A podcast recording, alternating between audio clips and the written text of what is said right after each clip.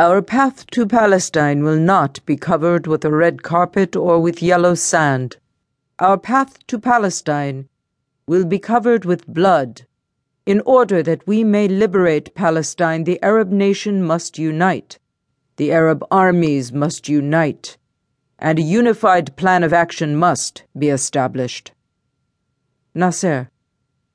Gamal Abdel Nasser has been called many things the father of modern day Egypt, the founder of Arab nationalism, the leader of the Egyptian Revolution, the second president of the Egyptian Republic, the creator of his own brand of political and social governance, Nasserism. Anthony Eden, the former British Prime Minister, called him the Mussolini of the Nile. Nasser was all of these things and much more. Indeed, he led the revolution that overthrew the monarchy of Egypt and subsequently shaped and led the new Egyptian government. He became a prominent regional and world leader, playing a significant role in the non alignment movement that he co founded, formed during the midst of the Cold War.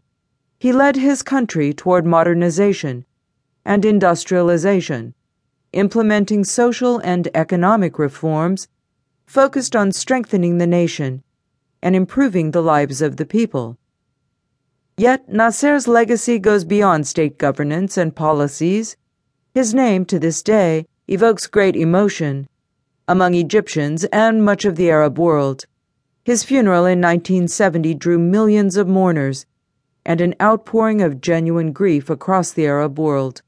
Nasser continues to remain an iconic figure in the region, symbolizing Arab dignity, pride, and unity.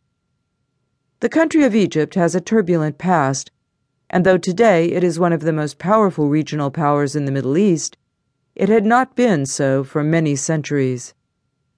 The country lacked adequate natural resources with which to feed a hungry and growing population and as with many Middle Eastern societies, suffered from a parasitic bureaucracy in conjunction with colonialism and imperialism.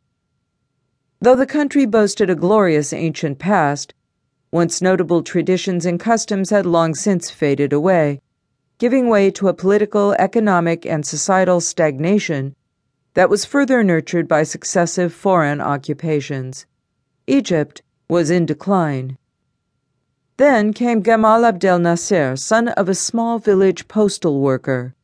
Much of the most radical changes in mid 20th century Egypt, both progressive and not, can be traced to this one man, who was undeniably one of the strongest Middle East leaders of the last century. Born to a poor family with limited opportunities, Nasser rose through the ranks of the Egyptian military, developed a stellar insight for politics and military tactics, and eventually helped lead a revolution that overthrew the last Egyptian king, bringing about the end of the Egyptian monarchy.